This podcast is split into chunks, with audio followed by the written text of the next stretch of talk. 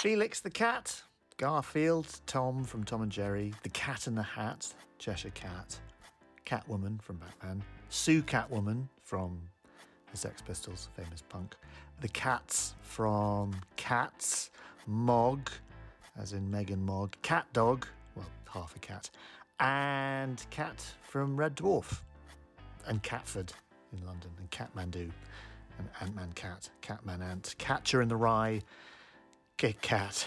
There's some pretty famous cats out there, but which cat is the most famous and the coolest cat in the world? Which cat is worth the most? Well, it's none other than the cat from Japan. It's Hello Kitty. According to a recent Forbes article, I can't believe this, Hello Kitty is worth around $84.5 billion. 84.5 billion. Just let that soak in for a moment. Has that soaked in? Good. But how did a cat who doesn't smile or talk or even have a mouth uh, and does nothing, uh, uh, as far as I can see, other than just sit there, how does it become such a phenomenon? I don't understand. And what's more, who invented Hello Kitty and why did they invent Hello Kitty? What's going on? Hello, welcome to Patented. It's a podcast about the history of inventions from History Hit with me, your host, Dallas Campbell. Thank you very much for your company as ever. Today is our final episode of our mini series all about Japanese inventions. Matt Alt, who is the author of a terrific book called Pure Inventions, joins me once again to talk about the invention of Hello Kitty and what Hello Kitty means, what Hello Kitty tells us about Japan. It's much more than an invention. She is a multi billion dollar phenomenon. And if you haven't already, I do recommend you have a look at Matt's book, Pure Invention. It's absolutely terrific. It's a lovely history about Japanese invention and Japanese culture. We've done two episodes already. We did one on the invention of the Sony Walkman and one on the invention of karaoke. Uh, so you might want to go and listen to those ones too. This is such an interesting episode, not just about Hello Kitty, as I say, but a detailed insight into why she's drawn the way that she's drawn, and how one Japanese man capitalized on this whole idea of cute. I think you'll enjoy it. I think you might even call this episode The Cat's Meow.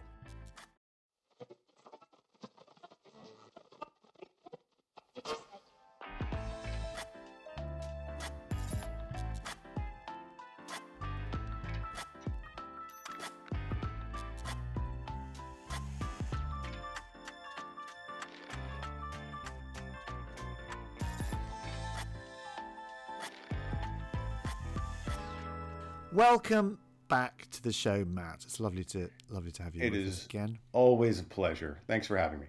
Third time's a charm, as it were. We've done we've done Walkmans, we've done karaoke, and now we're doing Hello Kitty. See, Walkmans and karaoke I can do because that's my era, but Hello Kitty.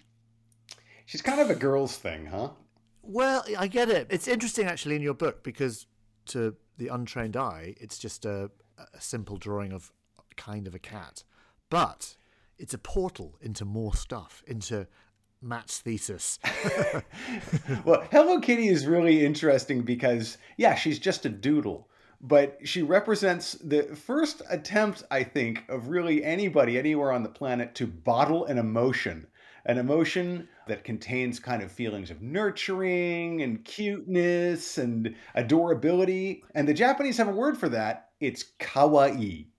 Kawaii. Kawaii. I was going to ask you that because what is it about Japan, sort of culturally, in certain aspects, that idea of really sort of childish, cutesy, like the kind of those sort of manga cartoons, you know, girls with massive eyes Sure. and everything designed to be kind of cutie and is that that what was the word again Kawaii. It rhymes with Hawaii. Kawaii is that what that is as well Yeah, I mean, kawaii is a Japanese word. Uh, it's existed in the Japanese lexicon for a very long time, but it Okay. didn't acquire its modern meaning, which is a, a kind of a form of fashion, until the 1910s.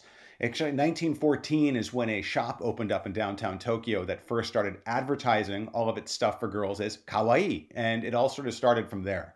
Originally, it meant just adorable, but now it, it has a much more nuanced and complex meaning, of which Hello Kitty is part of, but by no means all of. Okay, well, let, we'll come back to that in a moment. Look, Just p- park that thought.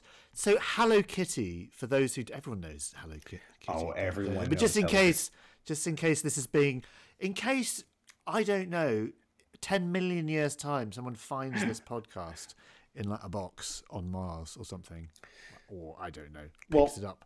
W- explain what Hello Kitty is. Hello Kitty is a is a drawing of a little kitty cat girl. And I choose these words carefully because most people mistake her for a cat. But Hello Kitty in in the world that her company who made her Sanrio describes it, she's actually a little girl who just happens Really? to look like a cat. Yes, she's not a cat. Don't call her a cat to Sanrio. So this oh, is Oh, Jesus. I know this is this is we're getting into But she's got whiskers. I don't care. You can you can say, oh, it's not a cat as much as you want. It's a cat. It's got whiskers and ears that stick up. I told you it would be sailing into into complicated Okay. waters, but Hello Kitty is the creation of a company called Sanrio. And Sanrio Right. is a Japanese and started life as a Japanese stationery company. They made all sorts and continue to make all sorts of things that school children need to make it through their days notebooks, pencils, pens, uh, little coin purses, you know, the sorts of things that appeal to little kids and little girls in particular. And Sanrio's roots go back to the 60s, but Sanrio, as we know it, really started to emerge in the 1970s when the president, who was a gentleman by the name of Mr. Tsuji, decided that he was sick of paying royalties to other companies to use their characters and put them on his products. And he decided he was going to hire his own design team and start churning out his own characters. And this is where this whole universe started. Hello Kitty wasn't the first, but she's arguably the best. That's interesting. So, the, what kind of other characters, like Disney characters, was that was that the idea? Actually, not Disney. Not Disney. Okay. What other characters? Peanuts. Snoopy. Oh, nice. Yeah. Well, it looks a bit like Peanuts. It's got that. It looks a bit like Woodstock. Yes. Or or that just the way the kind of bo- the body of Hello Kitty is profiled. Well, if you want to get right down to it, and Sanrio Yeah. would not like this description at all, but I think it's pretty accurate. Hello Kitty is nothing more or less than a Snoopy killer. Uh, the Mr. Tsuji saw that, hopefully not literally. Um, they can both coexist. I like to think. Tsuji and and Sanrio were the importers of record for all sorts of Peanuts merchandise, and the Snoopy stuff just went off the shelves. It flew off the shelves. It was incredibly popular in the early 1970s.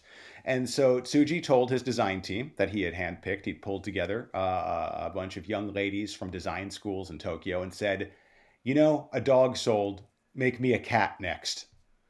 And look what happened. Okay. Here's the thing. The the Charlie Brown Snoopy universe is is a thing of great philosophy Yes. and beauty and Yes. story and Yes. it's incredible. It's incredible. It deserves its place as a, as a as a cultural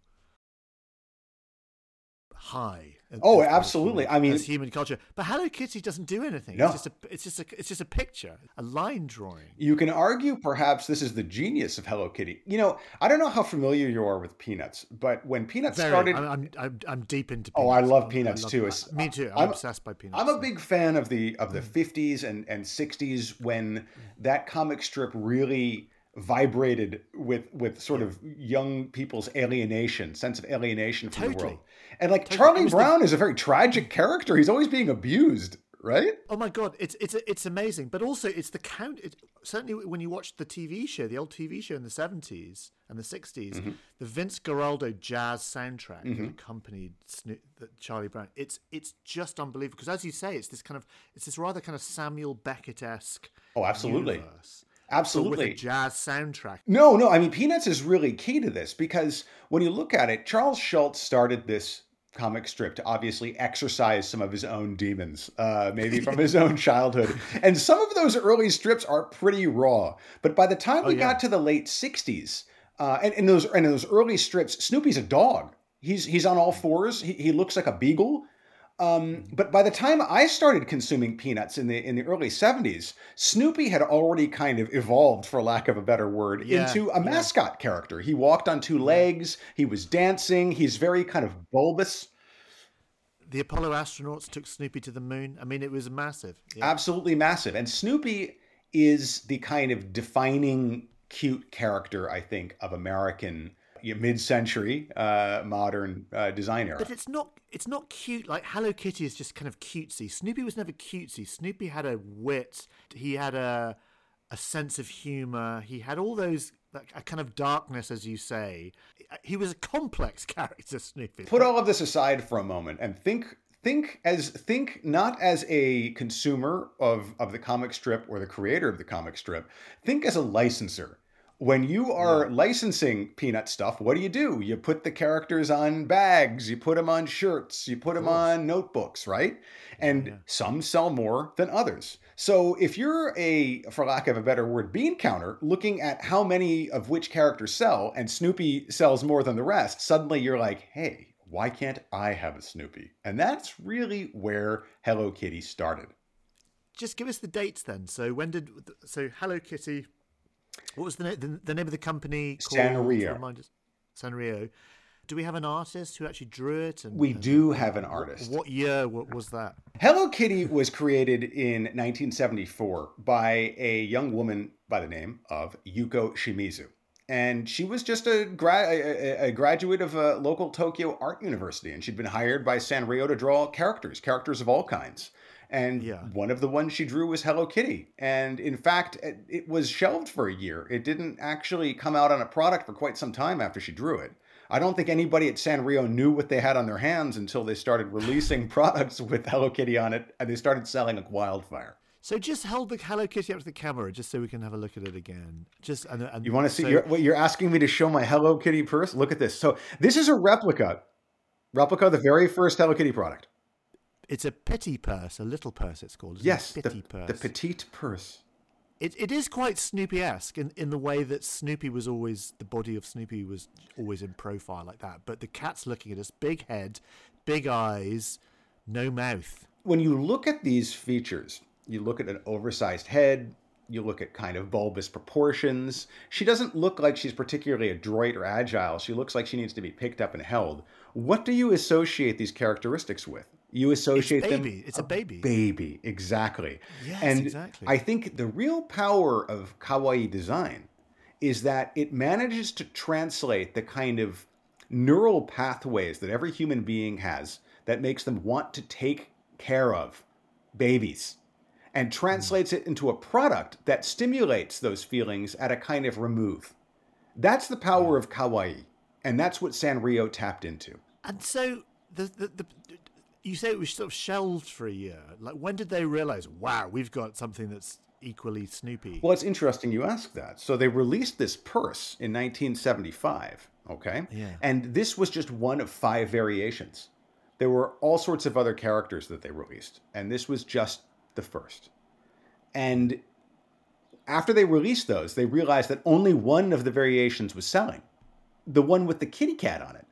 And at the time, this is a replica. There's actually only one, believe it or not, of the original from 1975 in existence. And the replica. Wait, there's only one? There's only one. It's in a I vault. Want it. It's in a vault at San Sanrio. Can you go and see it? Well, I like to imagine that it's protected by like lasers and stuff, and you have to like lower somebody, like you know, like Tom Cruise oh in the first. Oh my god! Well, that's that's it. We should. There's, there is a total movie there. Oh, totally. I tried to see it when I was writing the book. I was in discussions with San Sanrio. Unfortunately, they fell apart, but I came this close to getting in to the vault and seeing the original Hello Kitty product. But fortunately for me, they reissued it, so we can kind of see it uh, secondhand. I think that's much more interesting than Hello Kitty. Just the fact that there's, there's one of those petite purses. Uh, well, presumably the, the original drawings must exist. Well, I'm sure like, the original does, drawings does, exist, and you know, but what is Hello Kitty? She, Hello Kitty is nothing without her merchandise, is she? No. To me, it's amazing that this character launched a literal empire and nobody thought to keep one of the originals. The, the, the one they have was actually, they had to put out a kind of call to their fans in the late 80s, early 90s. And after all of the requests, only one turned up. So this kind of seminal moment in global pop culture almost was lost forever. Uh, thank it's goodness. Like the Mona Lisa. It is like the Mona Lisa. they need to kind of have it on display, but with kind of armed guards. Can you imagine what this is worth to Hello Kitty collectors? I mean, it's something you'd see at like Sotheby's auction house. You know, going once, going twice, ten million dollars, twenty. You know.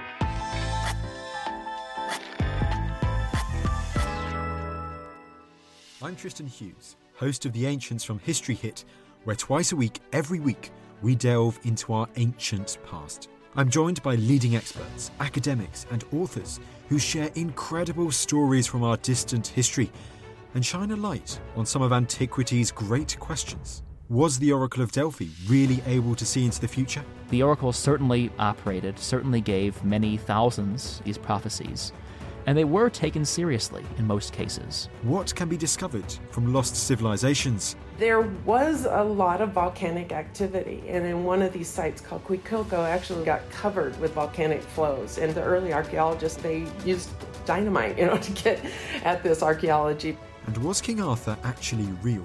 Ambrosius is far less well known. It looks as if he has got a significant impact on the creation of the Arthur story itself. You can expect all of this and more from the Ancients on History Hit wherever you get your podcasts.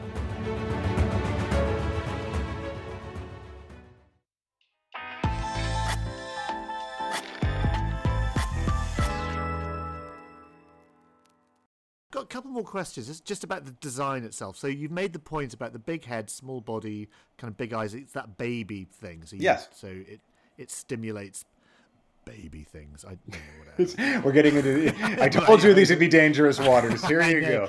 Okay. Why hello? Like, what's the hello? Well, so when the first product came out, this when this purse, the original iteration of this purse came out in 1975, it didn't say Hello Kitty on it.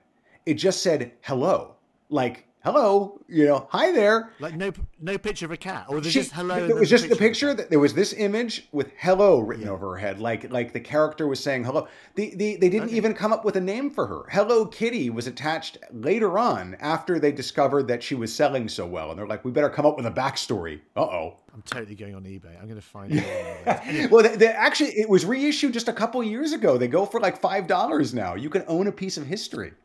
So the hello.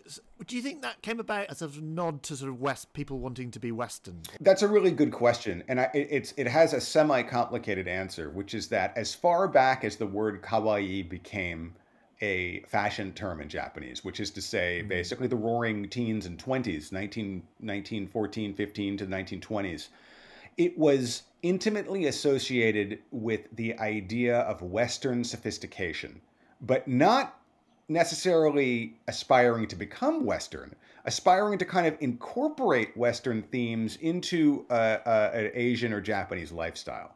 So, you know, it, for little girls, it was a sort of dreamy sort of thing, like this faraway land that had people dressed in like different fashions than they saw around them in Japan. Um, and there was actually an aspirational sort of element to it. But it's Western, but Western is seen by the Japanese, not Western is experienced by Western people. I'm trying to get to the nub of this idea of why cutesy culture is so big in Japan. Like, what was it that happened in that particular time in 1910s Well- that that kind of led to this? Because it's not just Hello Kitty. No. You know, it's sort of Japanese pop culture generally, and particularly in sort of animation and cartoons. So- you see this. When you think of pre war Japan, you probably think of an imperialist country, invasions, bad stuff happening. But the hmm. 1910s were actually a really wonderful period in Japanese history that is now known as the Taisho democracy period. It was an era where Japan had really opened up to the world. It was looking toward the West and specifically like Paris. Uh, the Ginza was rebuilt and remodeled in a kind of Parisian model. All sorts of cafes and speakeasies and sorts of things were opening up. And it was a time when it looked like a European style democracy might flourish in Japan. Unfortunately, all of those people got beaten down, thrown into jail, or killed. And that ushered in the period of imperialism that we now associate with the wartime. But almost as soon as wartime was up, this kind of fascination with things Western and sophisticated came back. I, I really, really think that, you know, when you're talking about Japan, people in the West tend to see it as a very rigid sort of society with like hierarchies and all sorts of things. Yeah. And this seems to undercut that. In a way, you're right because it does seem. I, I, I don't know Japan well. I've been there a few times for work, but it does seem on one hand quite conservative, in Japan, but then on the other hand, they're really into cosplay and other kind of like slightly kind of wild, quite juvenile, quite childish stuff in a way. The corollary to that rigidness is that there's actually like a, a kind of incandescent sense of play in at work in Japanese Right. culture. Work hard, play hard. And actually, some of the first observers to from the West who visited Japan in the 1800s were shocked by the number of toy stores that they saw in in pre-modern Tokyo. And not only how many toy stores there were, how many adults were shopping at them too. So there's always been this sense of playfulness here. Was that playfulness, you think, an, an escapism from something? Was it an escapism from the from I don't know the rigidity or Sure. the conservative nature of of of Japanese culture? Well, I think Japan, you know, eh, perhaps, you know, if you do look at, at, at Japan as being a hierarchical society, as being a society where you're expected to know your place and act your part in society as a whole, I, I don't think a lot of people would disagree with you. But in your private time, uh, no such rules exist. And I think Japan as a nation and as a culture is really good at drawing the line between the public and the private. And the things people get up to in, in their in their personal lives are, aren't necessarily scrutinized with the level that they are uh, in the West. when I was in Tokyo a few years ago, we were looking to we were we were filming and we were looking we were like, well, let's do let's film some things that are really Tokyo. We did karaoke. We did Sure, sure, sure, sure. The other thing we did, and I couldn't believe it existed, and now w- was we went to a cat cafe, Oh which yes. kind of links us into ha- Yes. Hello Kitty. And our director Nat is like, we're going to go to a cat cafe. I'm like, what the hell's a cat cafe? It's like you go and you stroke cats. Oh, there's all sorts of them in Tokyo now. Does the, sort of that sort of oh, I want to pet cats? Is that the same thing as the kind of cutesy? Well, I mean, everybody likes to pet a cat. You know, I like petting cats, but it's you know, Tokyo is a is a, like a lot of people live in small apartments here, and if you live in a small apartment but you love cats, what are you going to do? It's tough to keep one. It's almost cruel to keep one in a small room. So cat cafes, and there's now all sorts of animal cafes. There's owl cafes. There's otter cafes.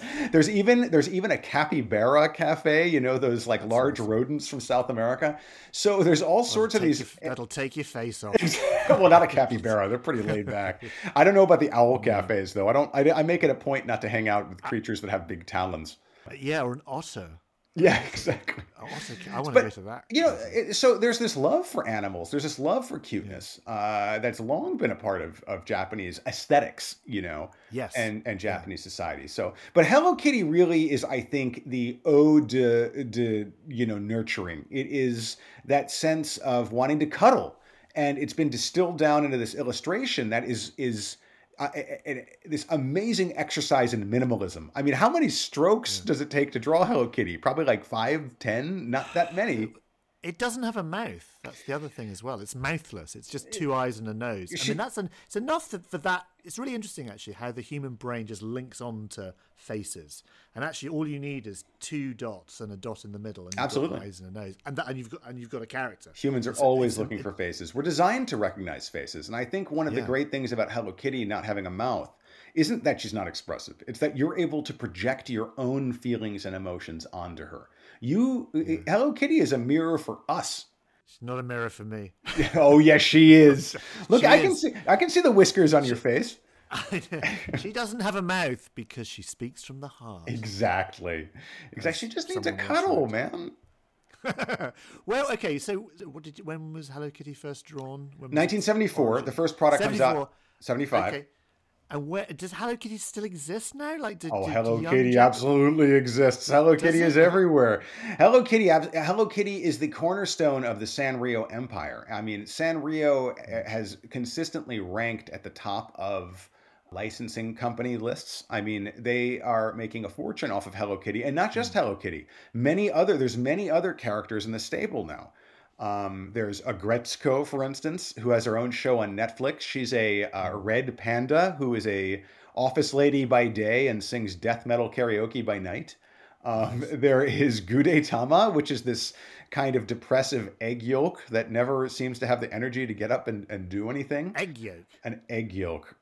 I don't make the. Don't ask me. I don't make these things. I just oh, I chronicle know what them. I was going to ask you. I know what I wanted to ask you. So, Hello Kitty seventy four, and when I think about characters in Japanese video games, Mm-hmm. there there's lots of kind of cutesy Japanese characters in video games. Is is that the same kind of thing culturally? Is there a link? Do you see between? There's a specific word in Japanese to define the style of character that Hello Kitty is. It's it's called nitoshin, which means a head that's twice as big as the body.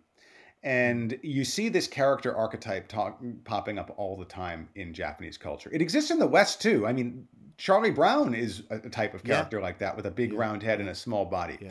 But Hello Kitty was not the first character like that. She's just one of the most successful. And when video games started to become powerful enough that they could display things that looked like characters in the 1980s, the mm. designers instinctively turned to kawaii design because you know they couldn't do super realistic graphics back then. They had to stylize. And what is kawaii design? What is like Hello Kitty? She's stylization personified. So big head, little body, pixels. Mm. We combine these yeah. things together and we get like Mario, for instance. Mario, I was well, going to say Mario and, and, and well, Pac Man's just a head. Pac Man's just a head. Pac Man's just a mouth. But it's but it is. But Pac Man is very cute, and Pac Man succeeded because it was the one of the very first video games designed to appeal specifically to female gamers this cute button eating fruit, you know, and then getting chased by ghosts. It's not a violent game. It's not a, you know, it's a little frantic. Well.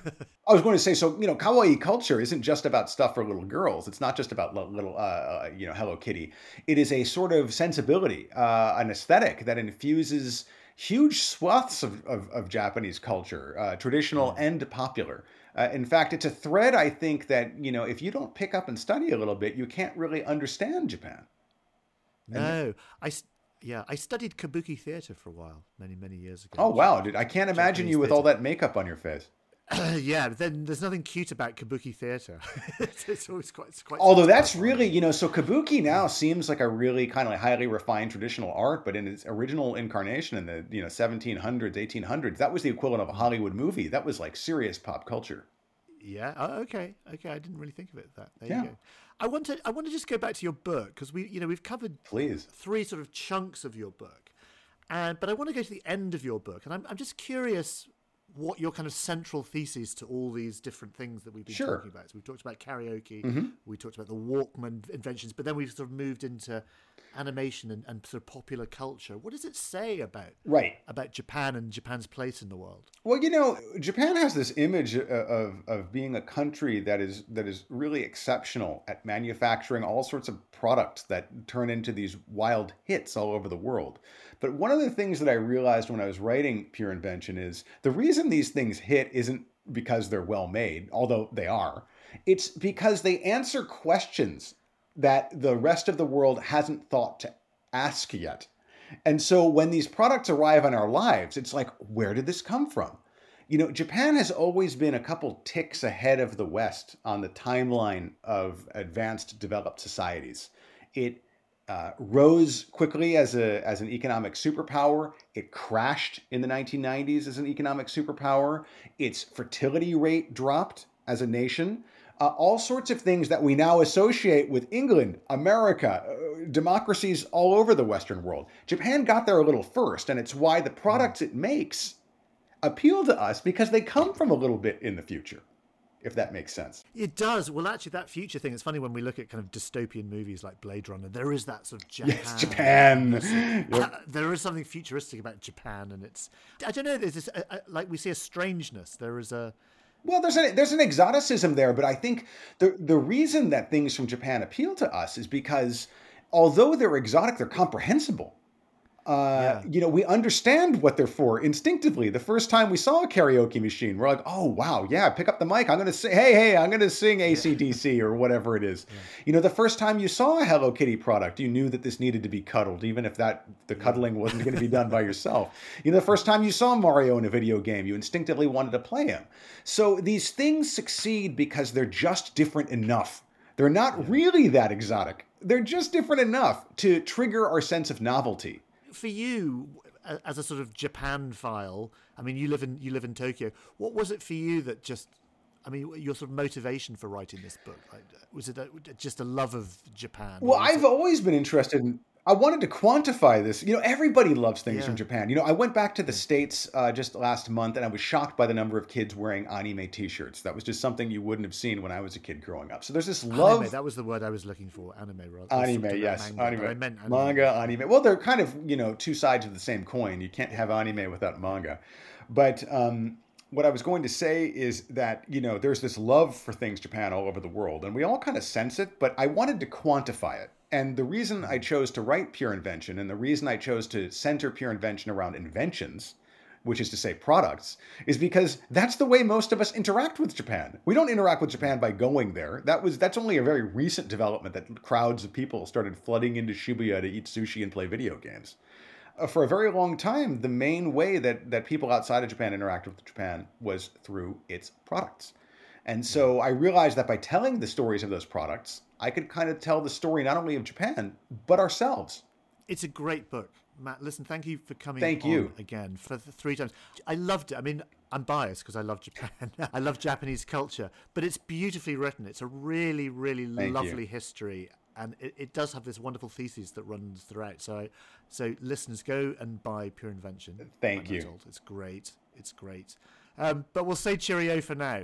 Uh, it's been a pleasure as ever. I'm going to go and see how many strokes I can draw Hello Kitty. we should ask the listeners. You, everybody Yeah. listening, please try to draw Hello Kitty. Tell us how many strokes you can do it in. I, I, I actually think its popularity as well is the fact that it is easy to draw. Oh, simplicity! so, simplicity young, so kids can just do it really easily. absolutely a bit like. Homer Simpson. Homer Simpson is really easy. Yeah, definitely, definitely. She's almost she's almost zen.